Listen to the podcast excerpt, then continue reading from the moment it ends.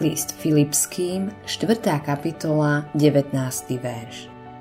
Môj Boh však uspokojí všetky vaše potreby podľa svojho bohatstva v sláve Krista Ježiša. Človek túži po jedle a Boh posiela slnko a dážď na zlaté polia z obilín. Z obilia sa vyrába múka a z múky chlieb. Fyzický hlad človeka je uspokojený.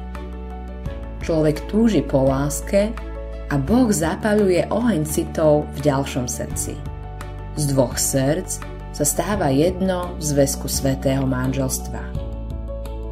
Človek túži po vedomostiach a Boh zakladá edukačné inštitúcie, povoláva ľudí, aby boli učiteľmi, kladie bohatým na srdce, aby inštitúciám poskytli svoje finančné prostriedky a hlad ľudí po vedomostiach je uspokojený. Človek túži po spoločenstve a Boh mu umožňuje budovať mestá, kde sa ľudia môžu deliť o svoj priemysel, vedomosti a zručnosti. Nehovor mi, že Boh môže človeka naplniť hojnosťou všetkého materiálneho a predsa ho nechať duchovne hľadovať.